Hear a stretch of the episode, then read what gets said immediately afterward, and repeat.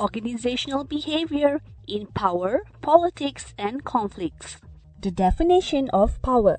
What is power? Power refers to a phenomenon that enables an individual to influence or force others to follow his or her individual wishes or requests. There are two principles from the general definition that can be put forward. A. The influential individual or the one exerting influence, and B. The influenced individual or the person who is being influenced. In this matter, the individual who influences, identified as A, definitely has power, whereas individual or individuals who are influenced, B, C, or D, are those who lack are without power, unlike A, who is with power. Now, why is power important in an organization? Organizations are created to achieve certain objectives. For that purpose, human resources need to be combined synergistically. This will only happen if there is power that can ensure human resources are used optimally. Powers that are created will enable individuals to perform tasks for the good of the organization, such as taking disciplinary actions, give rewards, implementing change, making decisions, and conflict resolution. So we can say that power brings good to the organization. However, some people see power from a negative perspective. In this context, power is seen as a negative force since it can always be abused. Power is abused by an individual for self interest, such as finance mismanagement, to bring down people whom they do not like, nepotism, spreading influence, and power domain. Dependence. A very important point that you must know about dependence is that the more dependent a person is on you, the more power you have over that person. And the opposite is also true if a person depends less on you or does not depend on you at all, because the person does not benefit from what you have, then the level of power that you have on him or her will be low or none at all. The basic sources in dependence, such as individual personal characteristics, individual expertise, formal position or designation and role, reward and coercion.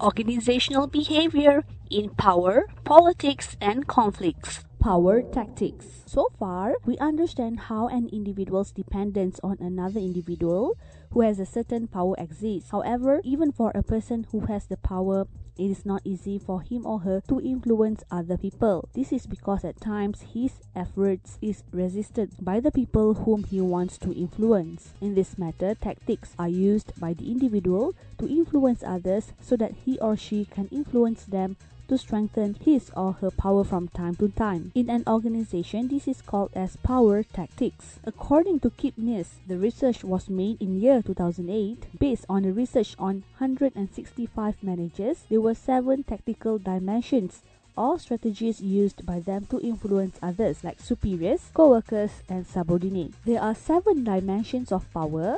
We have reasons and rationale, friendship, bargaining, force, reward and punishment or sanctioned, higher authority, and coalition. Political behavior in organization. You must be familiar with the term politics. The word politics brings to mind the picture of political parties competing to gain power to rule a country. Actually, the political phenomenon happening in a country also happens in any organization. However, its existence in an organization needs to be seen from a different context, that is from practice and goals of the person, of the people that create political situation and those involved in it. We have learned about the concept of power in an organization, especially its sources and factors that strengthen the degree of dependence. Besides that, we also know how individuals work hard to gain, maintain, and increase power in them. These individual efforts can be interpreted as a political behavior in an organization. Therefore, when we talk about organizational behavior, power and politics are sources that cannot be separated and are interdependent. This is in line with what has been defined by Pfeffer as politics in an organization, as the research was made in year 1994. That is activities performed by individuals to gain, upgrade, and use power and other resources to achieve the main results in an uncertain situation or in an ambiguous situation.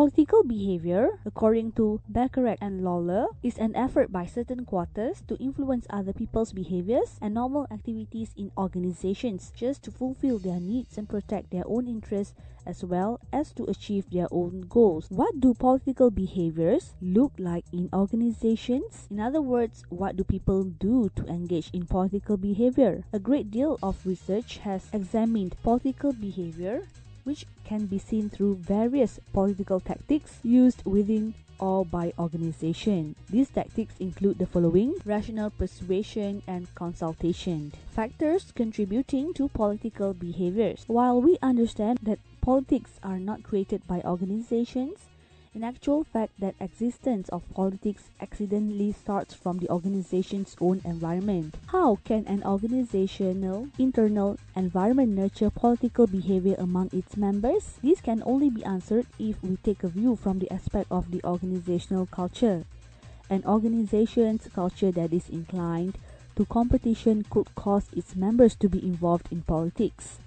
This can be seen from the trust an individual has in another individual. The lower the level of trust among themselves, then the higher the potential there would be political behaviors. Besides that, from the perspective of management practices, there are practices which purposely or accidentally encourage members to compete. For example, limited promotional opportunities will force qualified members to compete with each other so that each individual will be chosen. By doing this, their actions are typically full of political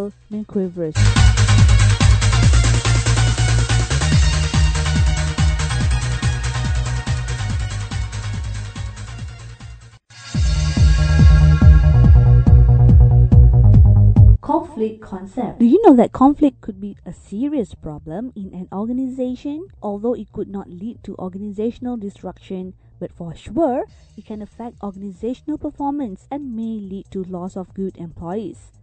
Nevertheless, not all conflict will bring problems to an organization. Conflicts will also bring positive effects to the organization. Generally, there are various definitions of conflict. Conflict can be defined as the process where one party sees that its interests are opposed or taken over by another party, and this has negatively affected or will be negatively affecting the first party and not consistent with what it desires. The definition is very broad and it explains when this conflict of interest, objectives, and perception will arise. Stages of conflicts. Conflicts happens almost anywhere, and one of the ways to classify conflict is through the following stages. There are four stages of conflicts that can be identified. We have intrapersonal conflict, interpersonal conflict, intra-group conflict, and intergroup conflict. Functional conflict versus dysfunctional conflict. It cannot be denied that some conflicts that happened can encourage innovation, drive creativity, and adaptation in groups and organizations. Besides that, conflict can also stimulate the employee's work spirit and assist in the decision making process. A conflict which supports and increases the objective achievement of a group or organization is known as a functional conflict or constructive conflict. This conflict, when in the form of planned competition, will encourage employees to work hard will increase productivity because of the satisfaction it has achieved. A conflict which deters or lowers a group or organization's performance achievement is referred to as dysfunctional conflict or conflict in the form of destruction. If this type of conflict happens, it will lead to low working spirit, dissatisfaction, increase in rate of absenteeism, and as a result, productivity will be affected.